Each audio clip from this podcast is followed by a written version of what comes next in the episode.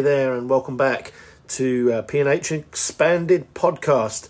I am Mike McDonald, and uh, first of all, thank you for reading my piece today on yet another big win. Um, these are still fairly new, aren't they? Getting used to scoring lots and lots of goals and believing that we will even score one goal was something that midway uh, through September, I was still struggling to see who was going to put it in the net. But um, anyway, we're here now, and the improvements have been quite quick. Um, like something clicked, came together. Um, so try not to get overly excited, but it's the Christmas season, and being an Arsenal fan is a good thing, good place right now that we're in, not just because we're moving up the league and starting to score goals and staying defensively solid and all the things that you need, but that we're a young team doing that too. A young, very talented team doing that. And then, of course, we've got the introduction of yet another super talented youngster who has been um, touted as one of, if not the best player to come out of the Arsenal Academy. So he still has to fulfill that but as far as a talent in the academy is concerned, um, he is really quite something. And I've watched quite a bit of him. I was introduced to Charlie Patino, not in person, but uh, Dave Seeger, who uh, owns Gunners Town, this um, this blog, um, he is friends with Charlie Patino and has been for a while. And he nudged me to start paying attention to him. So I did a couple of years ago and found some clips, and it will. It didn't take me long, uh, I suppose, with that coach's eye, that um, I, I, suppose I've I've honed it over thirty one years of coaching. I uh, I thought it's, it's kind of easy to see somebody who just looks like he's naturally gifted.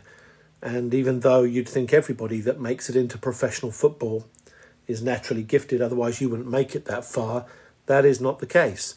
Um, somebody, that word gifted is thrown around, and uh, not many players have that, the God given gift. Um, and I think you define it by separating those who make sport look easy or easier. Not easy, but just easier. And Charlie Patino does that off the ball to prepare himself to uh, receive in spaces where he's comfortable, um, alone, and knows where his friends are, um, and uh, has a natural glide with the ball, an ease of stride, and just a fluidity that's just quite dreamy to watch. Um, so you won't have seen that yesterday if that was the first time you've ever seen him play because he played more with his back to goal in uh, situations to connect with others and didn't really get many opportunities. So, what you saw would have been just a few touches, of course, and you saw a goal, which is something that he brings occasionally, but that's not why he has been given the opportunity that he has. Uh, and what was interesting, of course, was that um, Arteta chose a bench stronger than maybe the club's ever had in any game in the history of ever and one youngster. Um, for whatever reason, as I said in my blog, he didn't choose another one. I would have chosen another one and not had two central midfielders on the bench, but he didn't. But he trusted Charlie Patino. Um, we'll get into him just a, a little later. But um, anyway, things are looking up. I think that was my point about 10 minutes ago. I've been rambling on. Anyway, let's figure out what the sliding doors moment was in that game. I'm not sure if that game lent towards a particular moment that was pivotal. It wasn't that kind of game so much, but if I was to pick one thing that seemed um, to set off the correct attitude uh, with the players, I suppose it was the formation.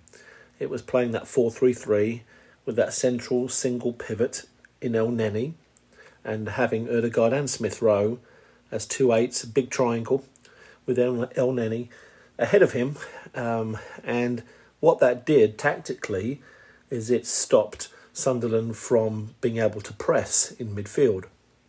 And so they looked very energetic, and to give Sunderland credit, which I've yet to do uh, so far, they play some neat stuff, and I was rather impressed.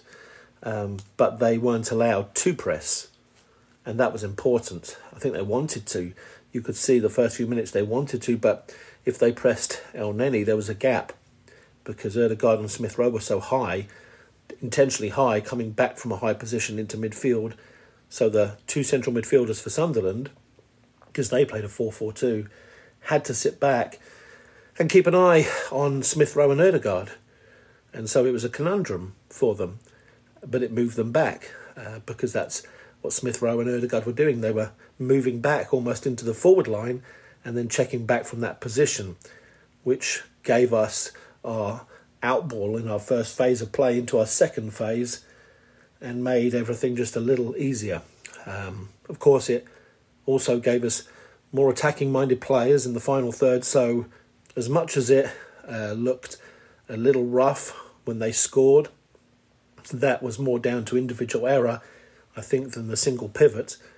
Um, and Arteta did recognise that it was a little bit harum scarum at times when he decided to put Xhaka alongside Elneny to secure it a little more. So he recognised that, but um, looks like that there's going to be games or times when we will want to utilise that 4-3-3. So I'd say that that was probably the moment is the coach's decision to do that, which seemed uh, at the time and retrospectively to be quite a, an intelligent idea.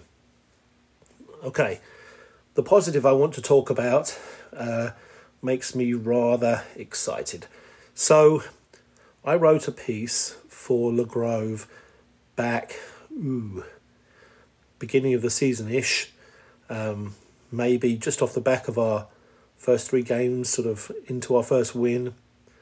And um, I got a really interesting reaction. The people that like to shout shouted at me um, because they said I was being uh, overly hopeful. Um, in fact, I the purpose of the piece was just to state uh, how I saw and see Arsenal playing football. What is their style? What are they trying to do? And um, and those that um, don't shout so quickly seem to really enjoy it. In fact, I think I got around about fifty thousand views on that piece, more than anything I've ever written in my life. And so, if you're interested, it's the pinned tweet at the top of my timeline.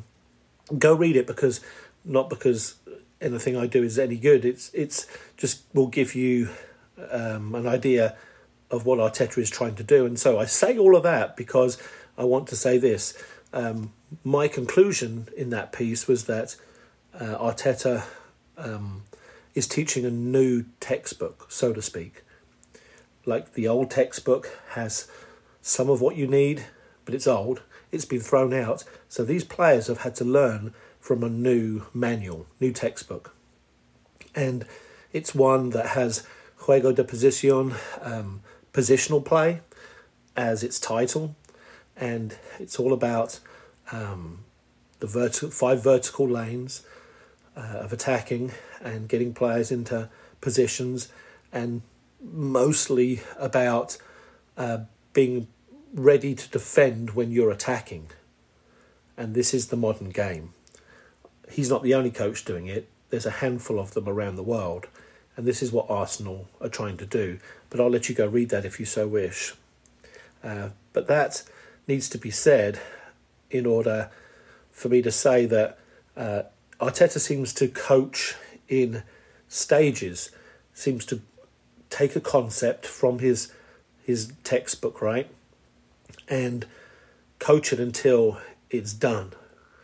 Almost like you do at school, you have to learn this part of algebra before you're going to be able to understand the next part. And regardless of results and tests, you're going to have to get this right before we can move on.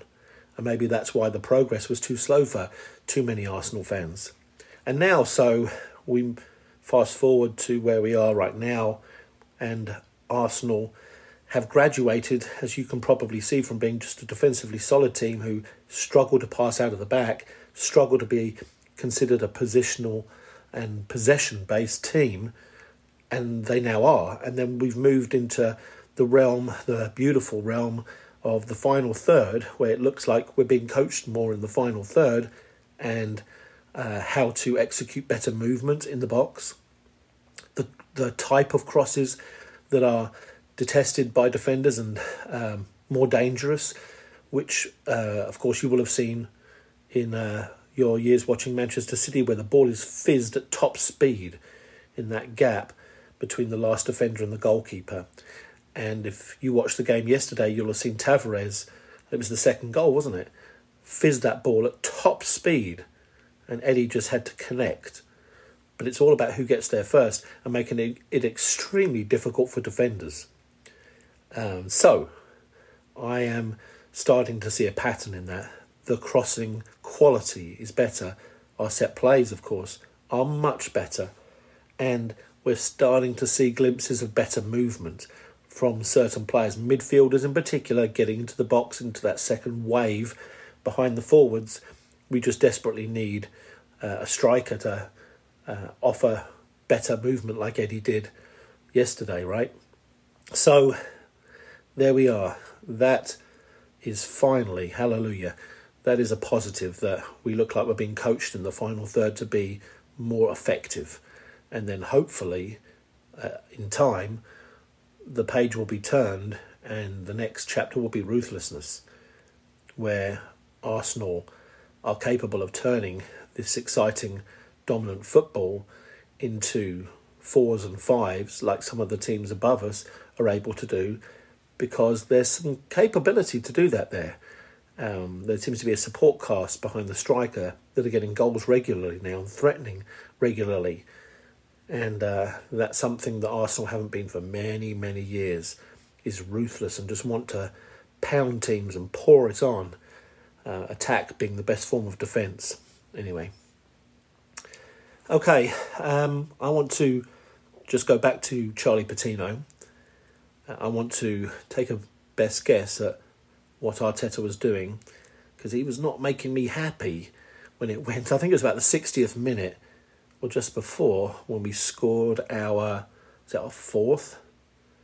And me and my son were begging, we were begging Arteta through that television to put on Charlie Patino because we could make no sense of how home to Sunderland, maybe the last game of the season, that is quote unquote easy, and you're winning 4 1 and it's at home.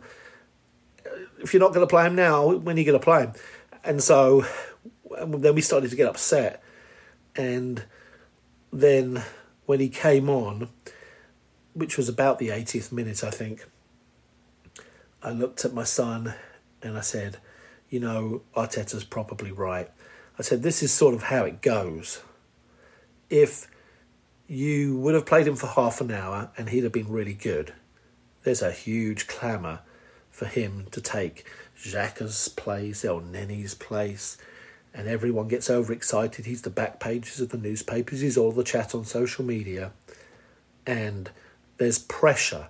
Now, not that Arteta would just fold and put him in just because there's pressure. It's not that. It's more about what the pressure does to Charlie Patino He's 18 years of age. He's grown up in a different culture, a different way to Mikel Arteta, and um, where, uh, especially a culture where it's about now, right now, and patience. No, no, no. We don't have patience. We don't wait, and we don't trust that this is all going to be good in the end. We want it now. No, in fact, we don't want it now. We want it yesterday. And especially if you have an agent, they want it now. And he would be getting more pressure because he's he's the top of the conversation and he's proved it because he had 30 minutes and he was wicked brilliant, right?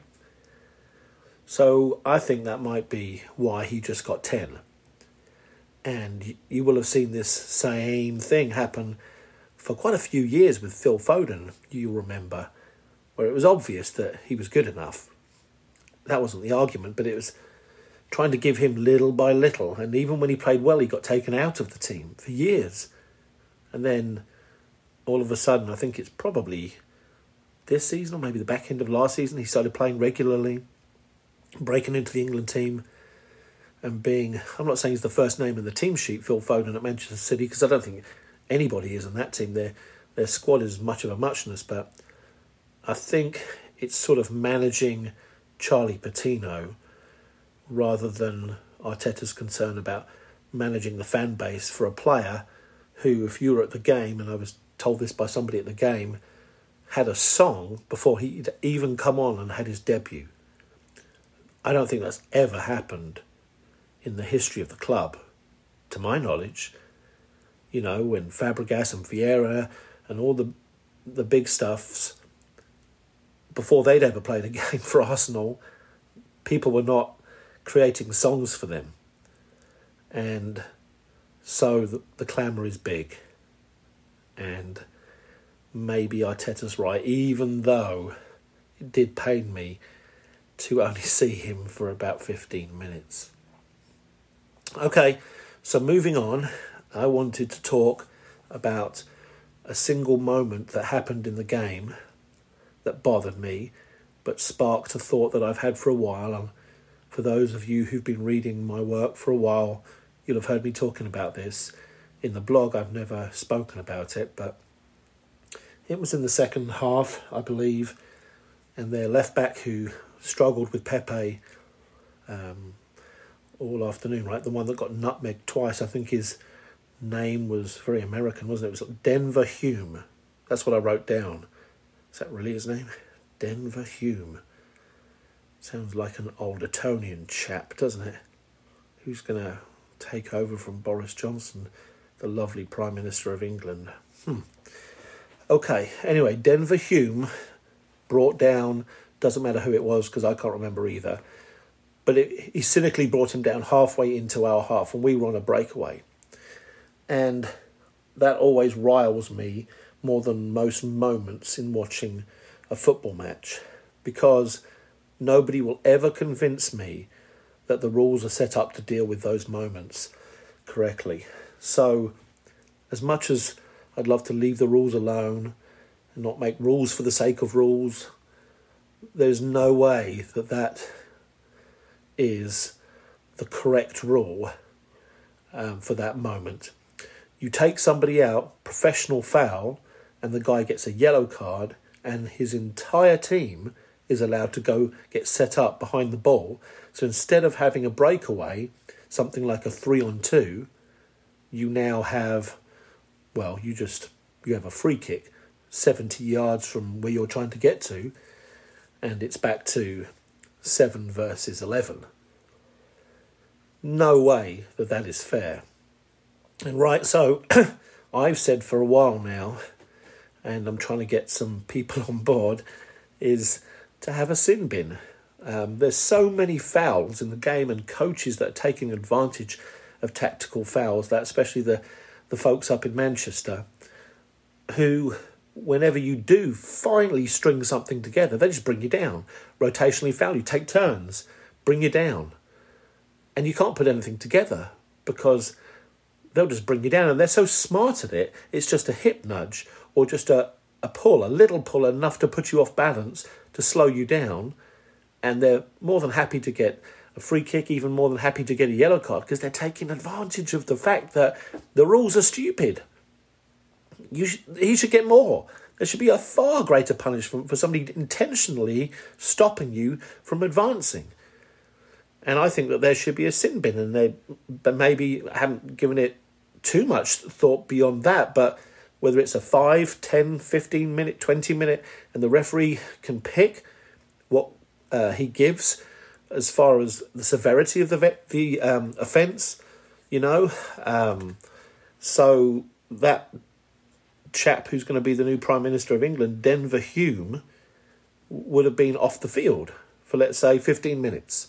And they're down a man for 15 minutes. And that makes me believe in a system that is fairer for what he did because Arsenal probably had a let's throw a number at it a, I don't know, 30 to 50% chance of scoring from that situation.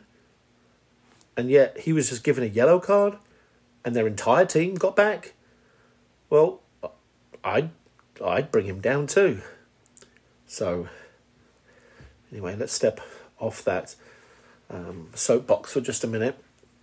Last thing I want to talk about is just another thought I've had for the incoming striker, whether that's in January or uh, in the summer.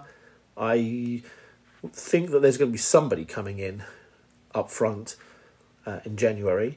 But here's another way to do it Arsenal could trust Lacazette and maybe, let's say, Nketiah, and then we've got Martinelli as a backup at centre forward.